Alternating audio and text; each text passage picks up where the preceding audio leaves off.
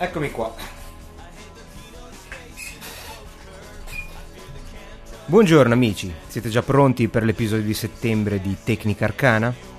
Qui è praticamente tornata l'estate e con essa un gran caldo. Infatti ero in procinto di concedermi una birra ghiacciata. Eccola qua.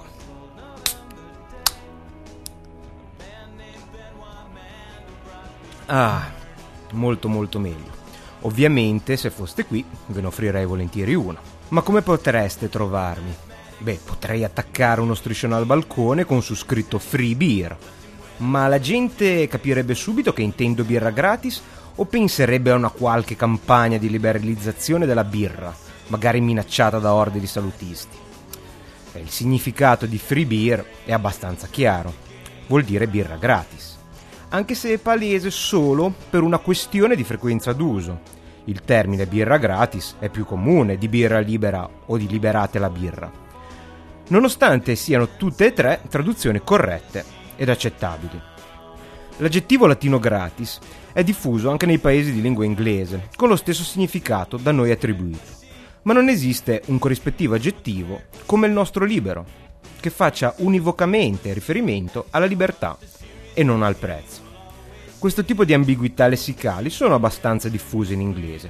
Proprio pochi giorni fa mi sono trovato a segnalare sul mio blog un divertente, in modo involontario, articolo proveniente da un sito ufficiale del governo degli Stati Uniti che titolava 15 aliens arrested in Roswell, 15 alieni arrestati a Roswell. Oltretutto alieni che lavoravano per l'esercito degli Stati Uniti. Il nocciolo della faccenda è ancora l'interpretazione, in questo caso della parola alien, che vuol dire sì alieno, nel senso di extraterrestre, ma è anche il termine, oltretutto legale, quindi usato nei documenti ufficiali, per indicare uno straniero, un immigrato. E quindi la notizia si riferiva semplicemente al fatto che un'azienda titolare di un appalto alla base militare di Roswell aveva assunto lavoratori immigrati senza i necessari controlli per stabilire se fossero in regola con le vigenti norme statunitensi in materia di immigrazione. Centinaia di persone vengono arrestate ogni giorno negli Stati Uniti e suppongo che alcune di queste siano straniere. E non c'è nulla di divertente in tutto questo. La cosa curiosa di questa notizia è il posto in cui l'arresto è avvenuto, Roswell, proprio la piccola cittadina nel New Mexico, scenario del più famoso presunto incidente riguardante un disco volante, che rende la faccenda quantomeno surreale. Immaginatevi quindi le difficoltà affrontate da Richard Stallman quando decise di rivoluzionare il concetto di software con l'introduzione del software libero, il free software. Nessuno allora, leggendo la frase free software, immaginava che free si riferisse alla libertà di utilizzo e di distribuzione, piuttosto che alla disponibilità a costo zero. Proprio per sviare ogni dubbio, lo stesso Stallman spiegò che la corretta interpretazione di free era analoga a quella di freedom, libertà appunto, o free speech, libertà di parola, e non aveva nulla a che vedere con il free di free beer, birra gratis. A tutt'oggi il prezzo del software libero non è materia di discussione. Anzi, la possibilità di vendere software a qualunque prezzo viene considerata una libertà inviolabile. Come avrete capito, questo è l'episodio di Tecnica Arcana, da tempo promesso, riguardante il free software, l'open source e tutto il resto. Spero siate comodi prendetevi una birra, gratis o a pagamento che sia, perché tra poco cominciamo.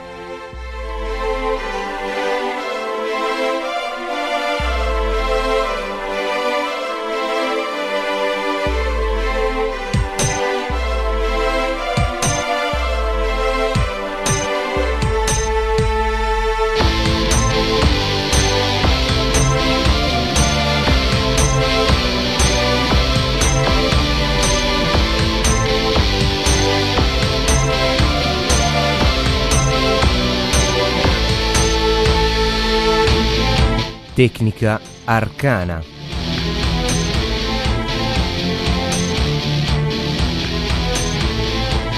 Podcast informale mensile di approfondimento tecnologico.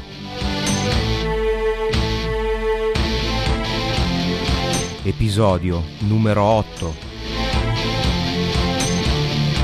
Free software, open source e tutto il resto. Settembre 2006.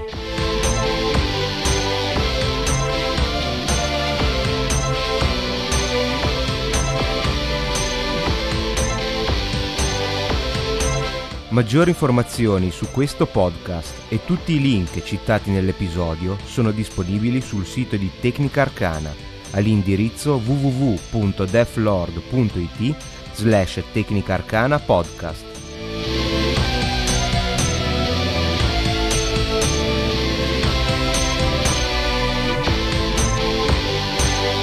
Potete inviare le vostre email a tecnicarcana-gmail.com o lasciare un messaggio vocale seguendo le istruzioni presenti nella pagina dei contatti sul sito.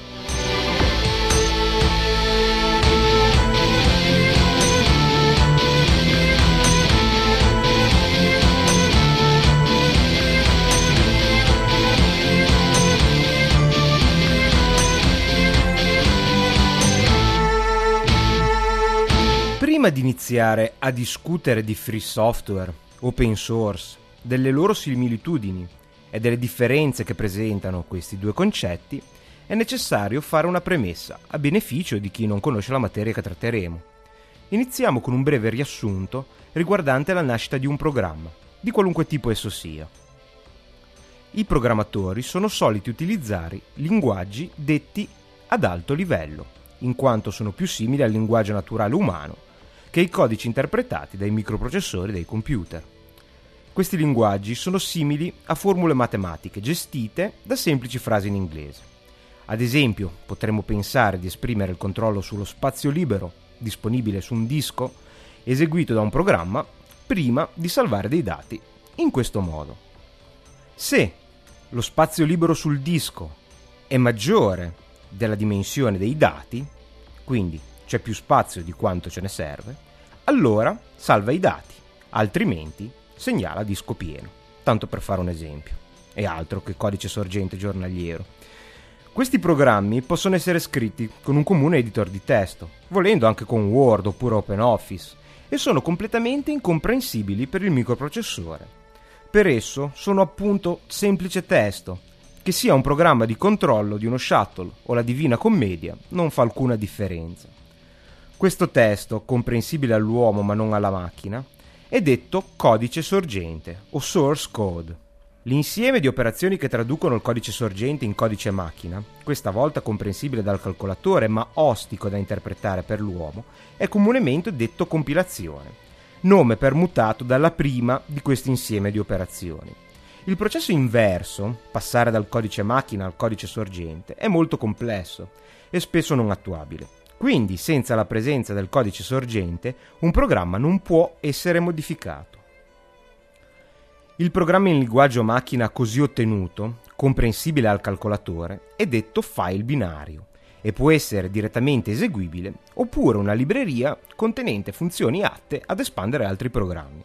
La maggior parte dei software utilizzati quotidianamente è disponibile in questa forma, come Windows, Office, Internet Explorer, la quasi totalità dei giochi commerciali, iTunes, QuickTime, Photoshop e tanti altri.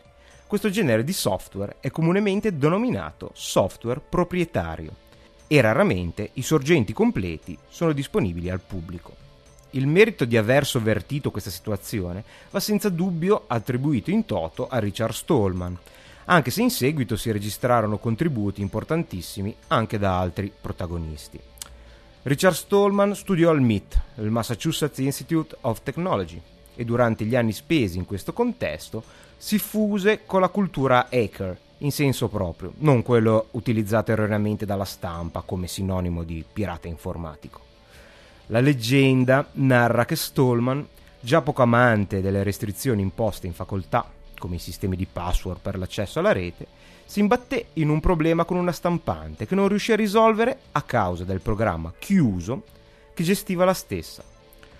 Fu questo uno degli stimoli che lo spinsero ad immaginare un mondo nel quale il software è libero, accessibile a tutti nel codice sorgente, per lo studio, la condivisione e la modifica. Un mondo basato sull'aiuto reciproco, secondo il concetto del buon vicinato. Così come le comunità di quartiere tendono a raggrupparsi e a risolvere insieme i problemi, aiutandosi fra loro come buoni vicini, così dovrebbe essere per Stallman lo sviluppo del software, il codice sorgente disponibile ed una serie di libertà ad esso associato permetterebbero l'accesso alla comunità a chiunque desideri dare il proprio contributo, facendo crescere in modo rapido sia il prodotto che i programmatori coinvolti. In questo contesto, fra il 1984 e il 1985, Stallman lascia il MIT per dare via al progetto GNU, il più grande ed ambizioso progetto di free software mai realizzato. GNU è una sigla ricorsiva, un giochetto da programmatori, e significa GNU is not Unix.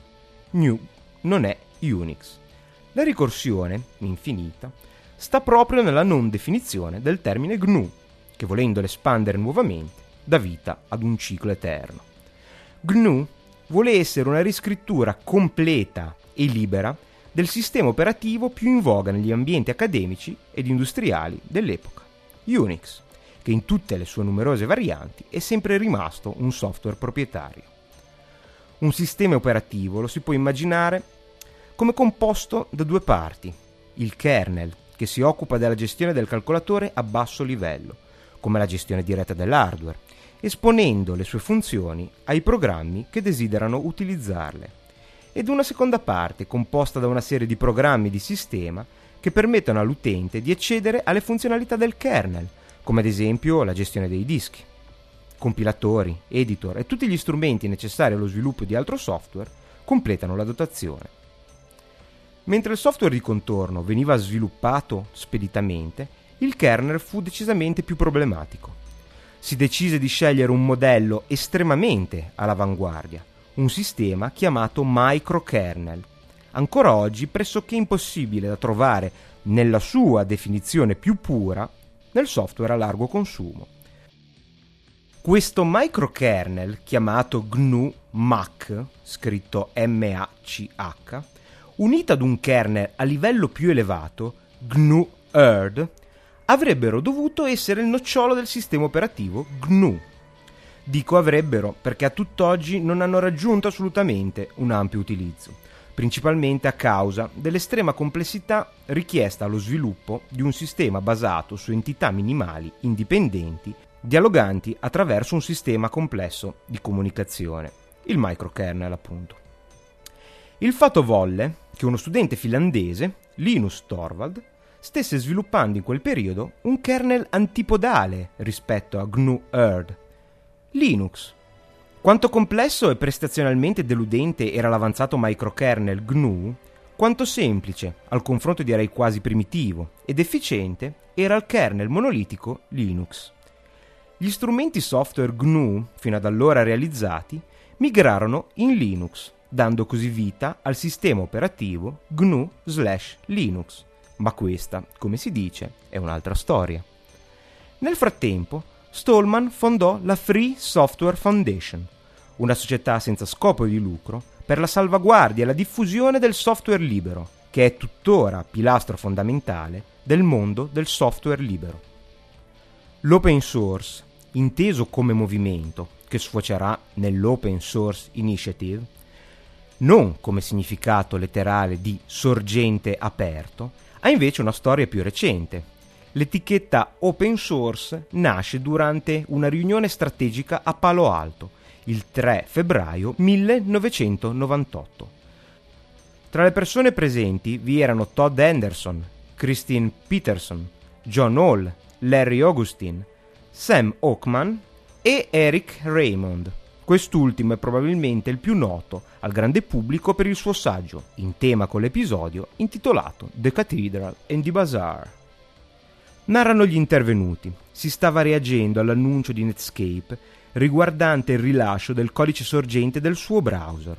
Uno di noi, Raymond, era stato invitato da Netscape per aiutarli ad elaborare il piano di rilascio e le azioni successive realizzammo che l'annuncio di Netscape aveva creato una preziosa finestra temporale entro la quale saremmo finalmente stati in grado di farci ascoltare dal mondo corporativo su ciò che potevamo insegnar loro riguardo alla superiorità di un processo di sviluppo aperto del software.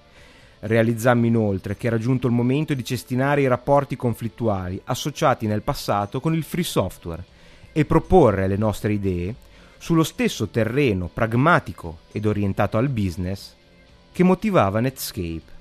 Ci concentrammo sulle tattiche e su di un nuovo nome, open source, proposto da Christine Peterson, fu quanto di meglio riuscimmo ad ottenere.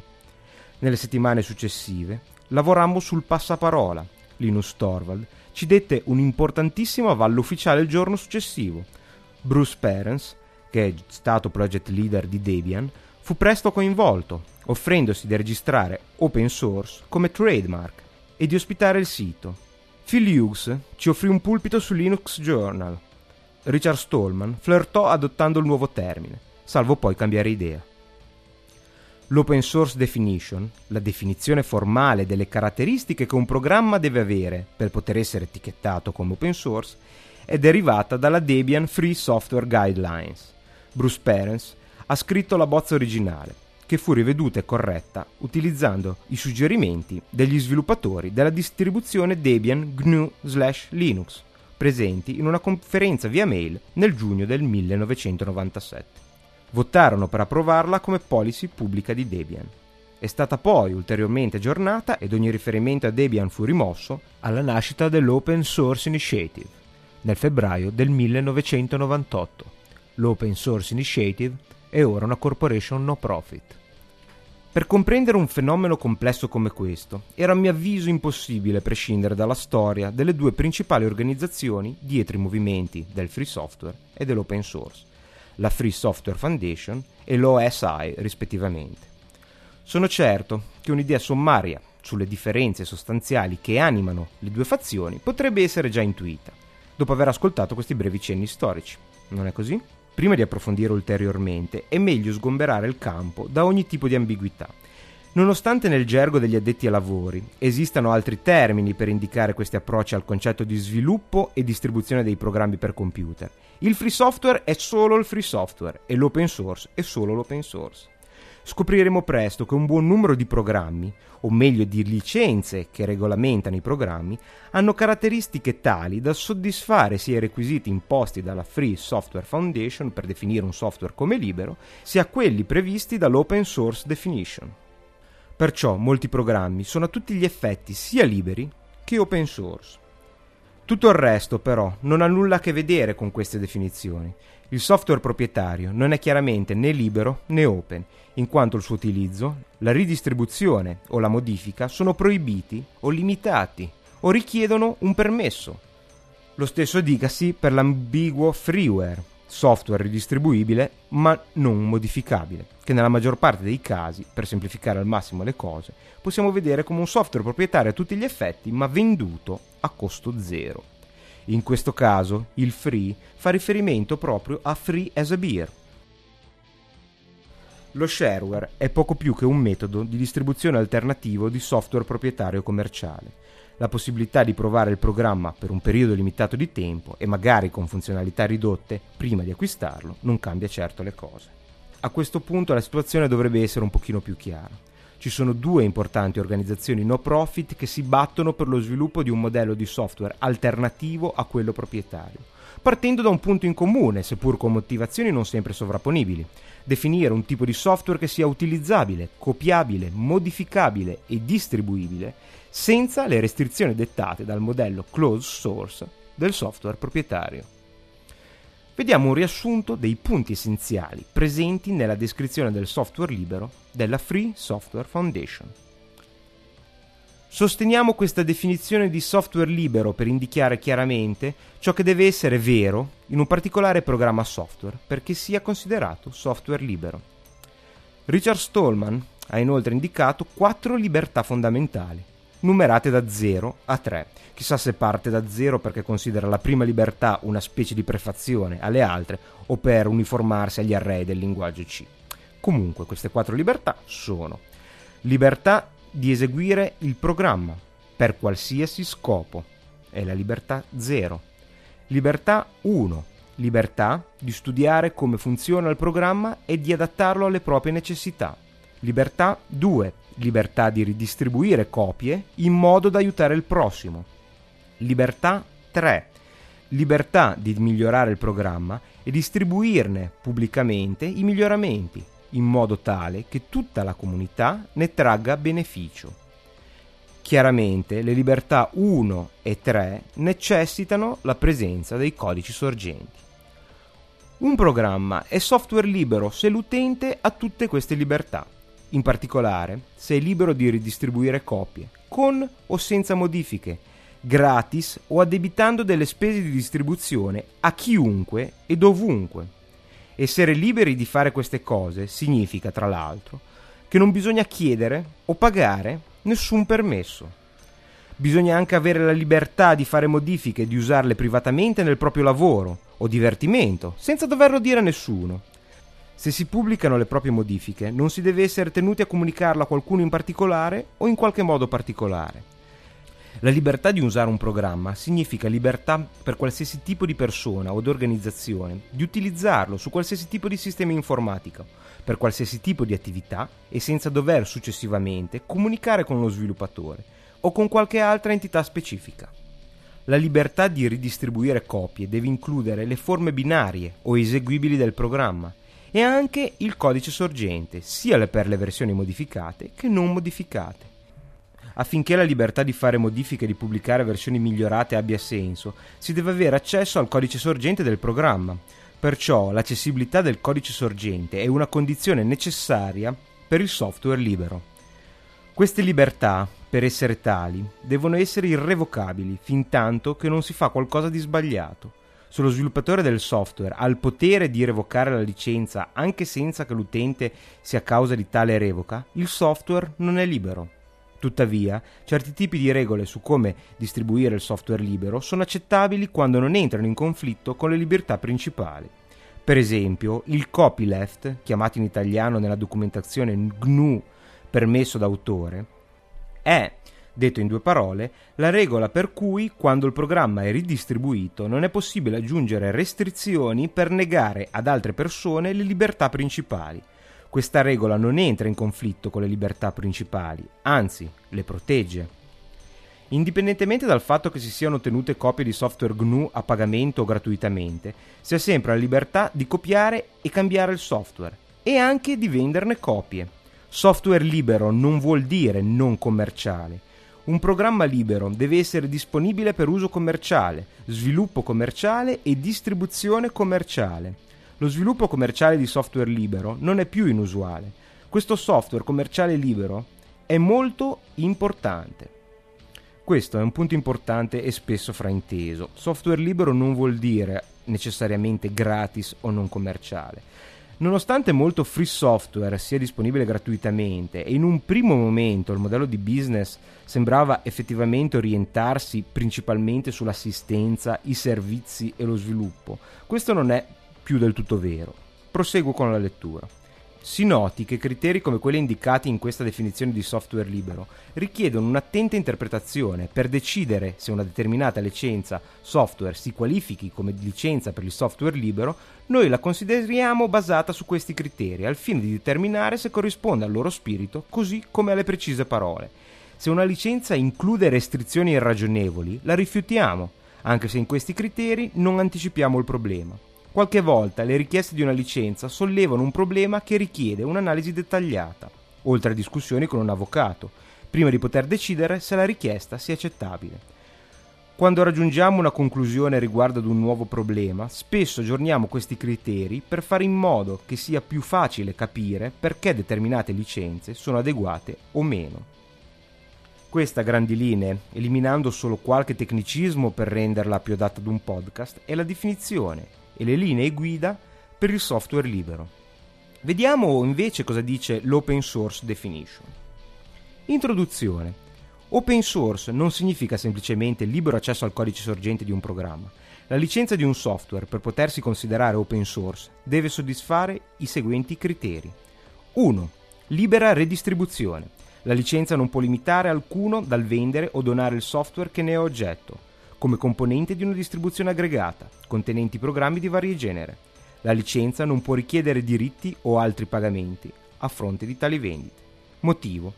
Imponendo la libera ridistribuzione si elimina la tentazione di rinunciare a importanti guadagni a lungo termine in cambio di un guadagno materiale a breve termine, ottenuto con il controllo delle vendite. Se non vi fosse questa imposizione, i collaboratori esterni sarebbero tentati di abbandonare il progetto invece che farlo crescere.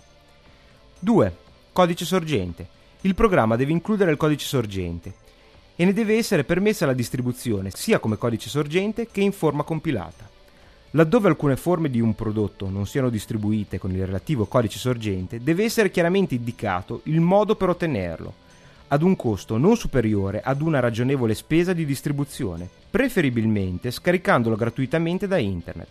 Per codice sorgente si intende la forma in cui il programmatore preferirebbe modificare il programma codice sorgente deliberatamente reso illeggibile non risponde a questi requisiti.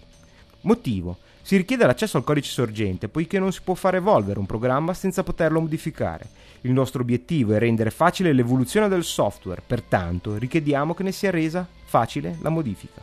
Numero 3. Prodotti derivati.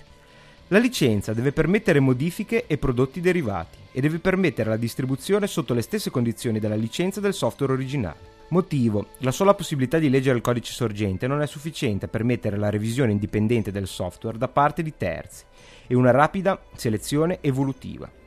Per garantire una rapida evoluzione deve essere possibile sperimentare modifiche al software e redistribuirle. 4. Integrità del codice sorgente originale. La licenza può impedire la distribuzione del codice sorgente in forma modificata, a patto che venga consentita la distribuzione dell'originale accompagnato da patch ovvero file che permettono di applicare modifiche automatiche al codice sorgente in fase di compilazione. La licenza deve esplicitamente permettere la distribuzione del software prodotto con un codice sorgente modificato. La licenza può richiedere che i prodotti derivati portino un nome o una versione diversa dal software originale. Motivo. Incoraggiare il miglioramento è bene, ma gli utenti hanno diritto di sapere chi è responsabile del software che stanno usando. Gli autori e i tecnici hanno diritto reciproco di sapere cosa è loro chiesto di supportare e di proteggersi la reputazione. Perciò una licenza open source deve garantire che il codice sorgente sia facilmente disponibile, ma può eventualmente richiedere che esso sia ridistribuito solo in forma originale più file patch. In questo modo le modifiche non ufficiali possono essere rese disponibili pur rimanendo distinte dal codice sorgente originale. Discriminazioni contro persone o gruppi. La licenza non deve discriminare alcuna persona o gruppo di persone. Motivo. Per ottenere il massimo beneficio dal processo, il massimo numero di persone e gruppi deve avere uguale possibilità di contribuire allo sviluppo del software, pertanto viene proibita l'esclusione arbitraria dal processo di persone o gruppi. Alcuni paesi, inclusi gli Stati Uniti, hanno restrizioni all'esportazione di certi tipi di software.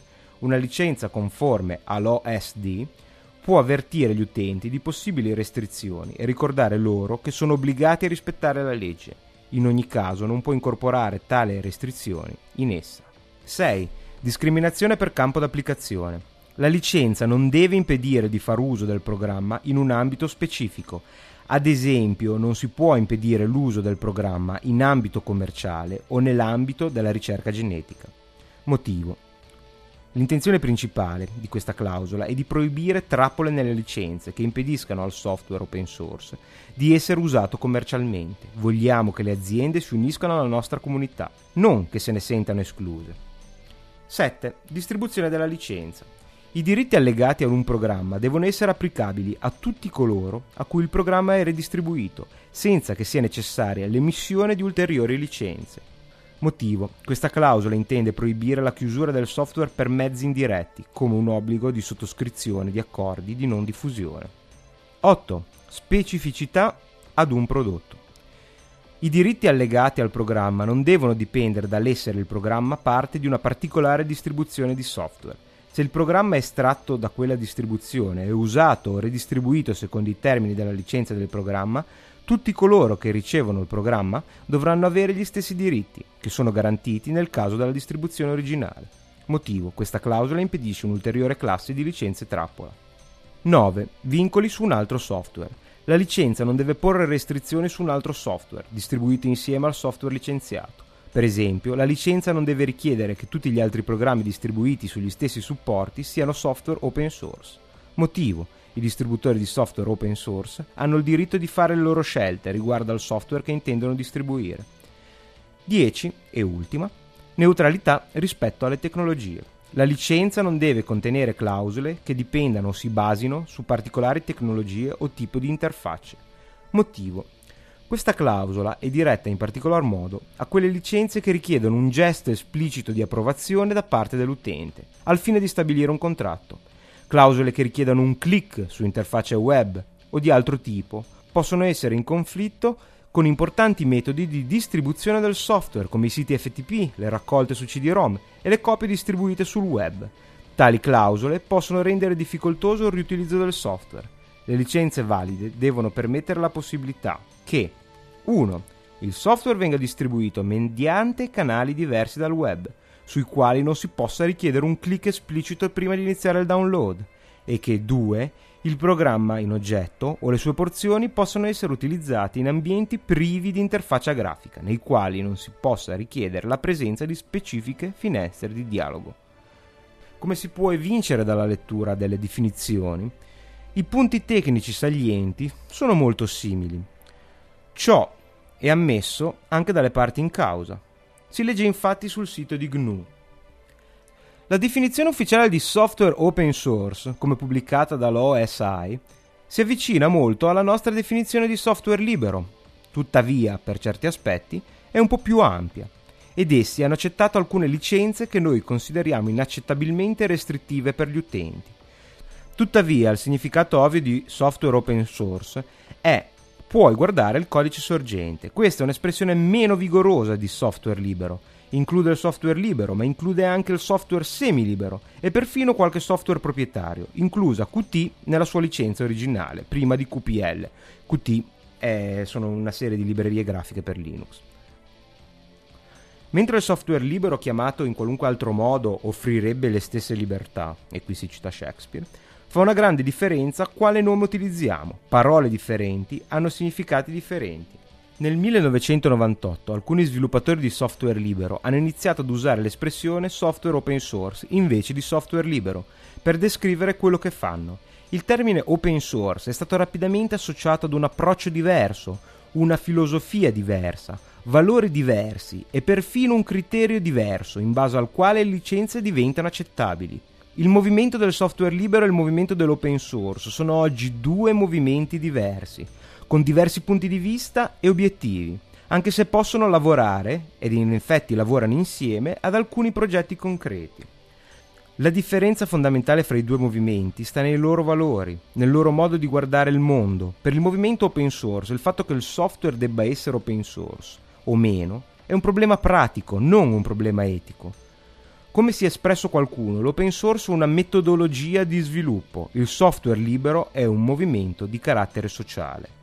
Per il movimento open source, il software non libero è una soluzione non ottimale. Per il movimento del software libero, il software non libero è un problema sociale e il software libero è la soluzione. Il movimento del software libero e quello open source sono come due partiti politici all'interno della comunità del software libero.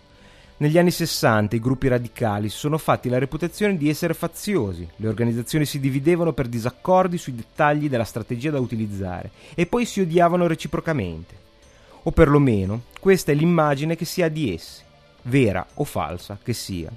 La relazione fra il movimento del software libero e quello open source è semplicemente l'opposto di questa situazione. Siamo in disaccordo sui principi di base, ma siamo più o meno d'accordo sugli aspetti pratici, Perciò possiamo lavorare ed in effetti lavoriamo insieme su molti progetti specifici. Non vediamo il movimento open source come un nemico. Il nemico è il software proprietario. Noi non siamo contro il movimento open source, ma non vogliamo essere confusi con loro. Riconosciamo che hanno contribuito alla nostra comunità, ma noi abbiamo creato questa comunità e vogliamo che si sappia. Vogliamo che quello che abbiamo realizzato sia associato con i valori e con la nostra filosofia, non con i loro. Vogliamo che ci sentano, non vogliamo sparire dietro a un gruppo con punti di vista diversi. Per evitare che si pensi che facciamo parte del movimento open source, ci preoccupiamo di evitare di utilizzare il termine open per descrivere il software libero, o al suo contrario, closed per parlare di software non libero. Quindi, per favore, menzionate il movimento del software libero quando parlate del lavoro che abbiamo fatto e del software che abbiamo sviluppato come il sistema operativo GNU/Linux. È chiaro quindi che la prima differenza che salta agli occhi fra free software e open source software è di tipo ideologico. Per la Free Software Foundation il software libero è un diritto inalienabile, proprio come dovrebbe esserlo la libertà di parola. Non vi sono motivi tecnici a ispirare il loro lavoro, ma ideali etici e sociali. L'obiettivo principale della Free Software Foundation è quindi restituire all'utente quell'insieme di libertà d'uso di distribuzione e di analisi del software sottratte dalle licenze per l'utente finale, le EULA, utilizzate nel software proprietario.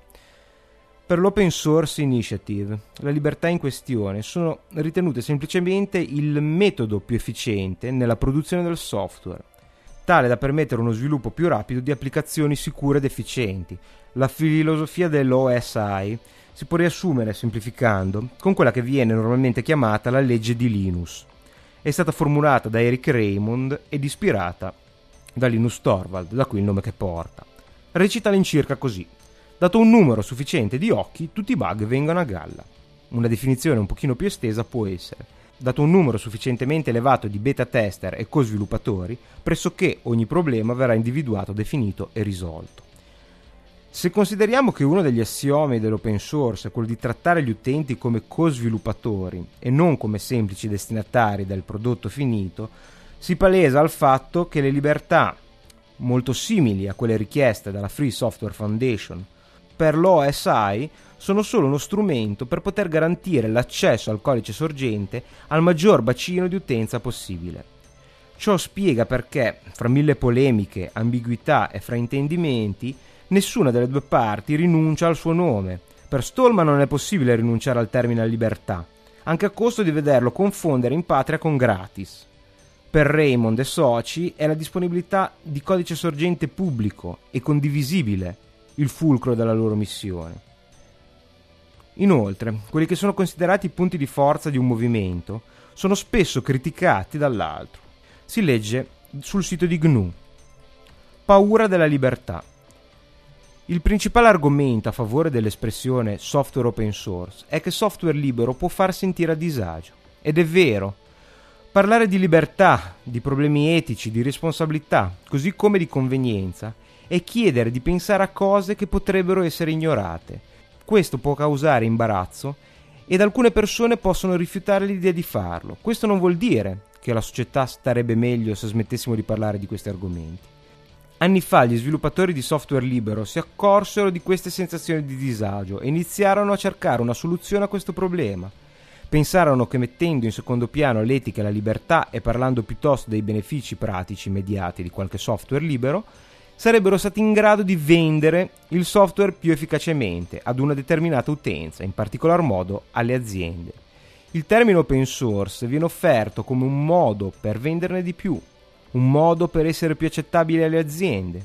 Il punto di vista e i valori del movimento open source derivano da questa decisione. Questo approccio al problema ha dimostrato di funzionare alle sue condizioni. Oggi molte persone passano al software libero per ragioni puramente pratiche. Questa è una buona cosa di per sé, ma non è tutto quello che dobbiamo fare. Non basta tirare gli utenti verso il software libero. Questo è solo il primo passo. Prima o poi questi utenti saranno invitati ad utilizzare nuovamente software proprietario per alcuni vantaggi pratici. Un enorme numero di aziende cerca di offrire questa tentazione e perché gli utenti dovrebbero rifiutare? Tocca a noi diffondere quest'idea e per farlo dobbiamo parlare di libertà. Una parte dell'approccio, teniamole tranquille, nei confronti delle aziende può essere utile per la comunità, ma dobbiamo comunque parlare molto di libertà. Attualmente è molto diffuso l'approccio teniamole tranquille, ma non si parla abbastanza della libertà. La maggior parte delle persone coinvolte nel software libero parla poco della libertà, di solito perché cerca di essere più accettabile per le aziende. I distributori di software sono quelli che più seguono questa regola. Alcune distribuzioni del sistema operativo GNU/Linux aggiungono pacchetti di software proprietari al loro sistema libero di base e invitano gli utenti a considerarlo un vantaggio, invece che un passo indietro rispetto alla libertà. Sul suo sito, invece, Eric Raymond, nell'articolo Goodbye Free Software, Hello Open Source, afferma essenzialmente le stesse cose, ovviamente da una prospettiva diversa.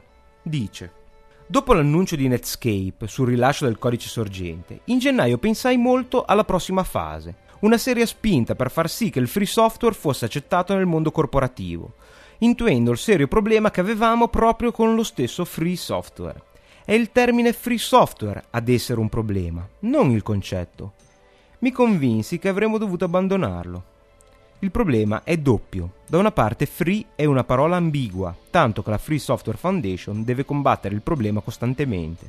Free significa a costo zero o libero di essere modificato da chiunque. In secondo luogo, il termine rende i tipi delle aziende nervosi. Nonostante ciò non mi preoccupi particolarmente, ora noi abbiamo un interesse pragmatico nella conversione di queste persone, piuttosto che di prenderle in giro abbiamo una possibilità di ottenere importanti guadagni nel mondo degli affari senza compromettere i nostri ideali e impegnarci nell'eccellenza tecnica. Il resto del testo si fonde con la storia della nascita dell'OSI già affrontata. È chiaro che l'approccio pragmatico ha funzionato. La diffusione dell'open source in ambienti industriali e aziendali è innegabile. E probabilmente non sarebbe stato neppure possibile, almeno a questa velocità, senza il cambio di direzione dei fondatori dell'OSI.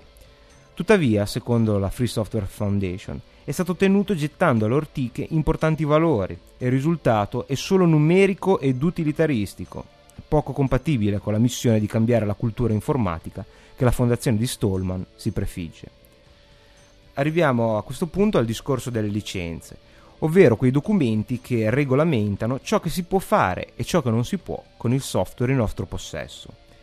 Chiunque può scrivere una licenza e richiederne l'approvazione alle due organizzazioni. Lo scopo principale di queste licenze, oltre alla regolamentazione sopracitata, è impedire che le libertà fondamentali possano essere bloccate in futuro, interrompendo la catena di reciproco scambio alla base dei due movimenti. La GPL, GNU Public License, scritta da Stallman, è la licenza più utilizzata ed è approvata sia come licenza free software che come licenza open source. Il principio fondamentale, oltre al rispetto delle quattro libertà, è il già citato copyleft, il diritto a redistribuire il software solamente se accompagnato dal codice sorgente comprendente ogni modifica apportata. Copie e modifiche devono essere rilasciate ancora sotto licenza GPL, in modo da permettere il passaggio dei diritti ai nuovi utenti. Visto che ogni programma è protetto dal diritto d'autore, impedendone di fatto la distribuzione, aderendo alla GPL si garantisce la possibilità di distribuzione solo in questi termini e si ha la possibilità di denunciare da parte dell'autore chi non rispetta le regole. In questo modo si utilizza la legge sul copyright per lo scopo opposto a quello originale, garantire diritti ai fruttori del software invece che imporre restrizioni. La lista delle licenze approvate dalle due organizzazioni sono presenti sui rispettivi siti. Le licenze free software sono divise in GPL compatibili, GPL incompatibili e quindi sconsigliate, seppur fondamentalmente free software, e non free. A causa delle maggiori restrizioni delle licenze GPL per poter garantire maggiori libertà agli utilizzatori, molte delle licenze considerate incompatibili con la licenza GPL sono invece regolarmente approvate da OSI. Quello della compatibilità è un punto importante, perché la licenza complessiva di un gruppo di programmi, ad esempio una distribuzione GNU Linux, è data dall'unione delle licenze dei componenti del gruppo. Le licenze compatibili possono essere ridistribuite complessivamente come GPL. Questo spiega il perché nelle distribuzioni Linux difficilmente si trova software o driver proprietari, o comunque rilasciati sotto licenze non compatibili con la GPL. Per questa puntata è tutto. Così termina questa lunga escursione nel mondo del free software e dell'open source. Nonostante il tempo che abbiamo speso insieme, quella fornita è solo una panoramica tutt'altro che esaustiva su questo argomento complesso. Ho cercato di mantenere il discorso il più neutrale possibile, ricorrendo esclusivamente a fonti ufficiali, senza intermediari e senza interpretazioni, in modo da lasciare a decidere a voi, in tutta coscienza, quali valori abbracciare e quali no. Spero di non avervi annoiato eccessivamente, ma la puntata era già stata rimandata fin troppo e andava fatta, nella speranza di fare chiarezza in un mondo dove la confusione è, ahimè, di casa. Ho cercato di non interrompere mai il discorso, ma vi ricordo che per approfondimenti potete visitare il sito di Tecnica Arcana all'indirizzo www.deflord.it slash Tecnica podcast e nella pagina degli episodi troverete tutti i link alle fonti e i link di approfondimento. Se volete scrivermi o inviarmi un messaggio vocale, troverete le istruzioni alla pagina dei contatti. Vi lascio con il pezzo che ascoltavo all'inizio, Mandelbrot Set di Jonathan Carlton. Questo podcast è tradizionalmente mono, a parte pochi esperimenti. Se il pezzo vi piace, lo potete ascoltare in stereo sul Podsafe Music Network. Grazie per l'ascolto. Alla prossima!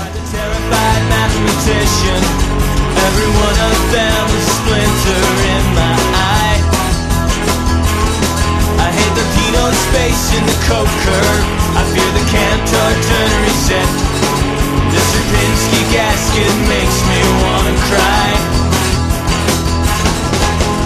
Million miles away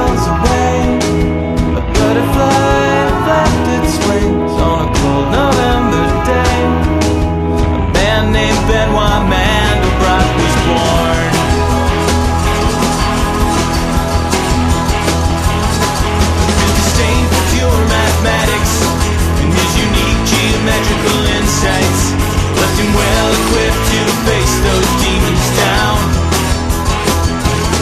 It's all that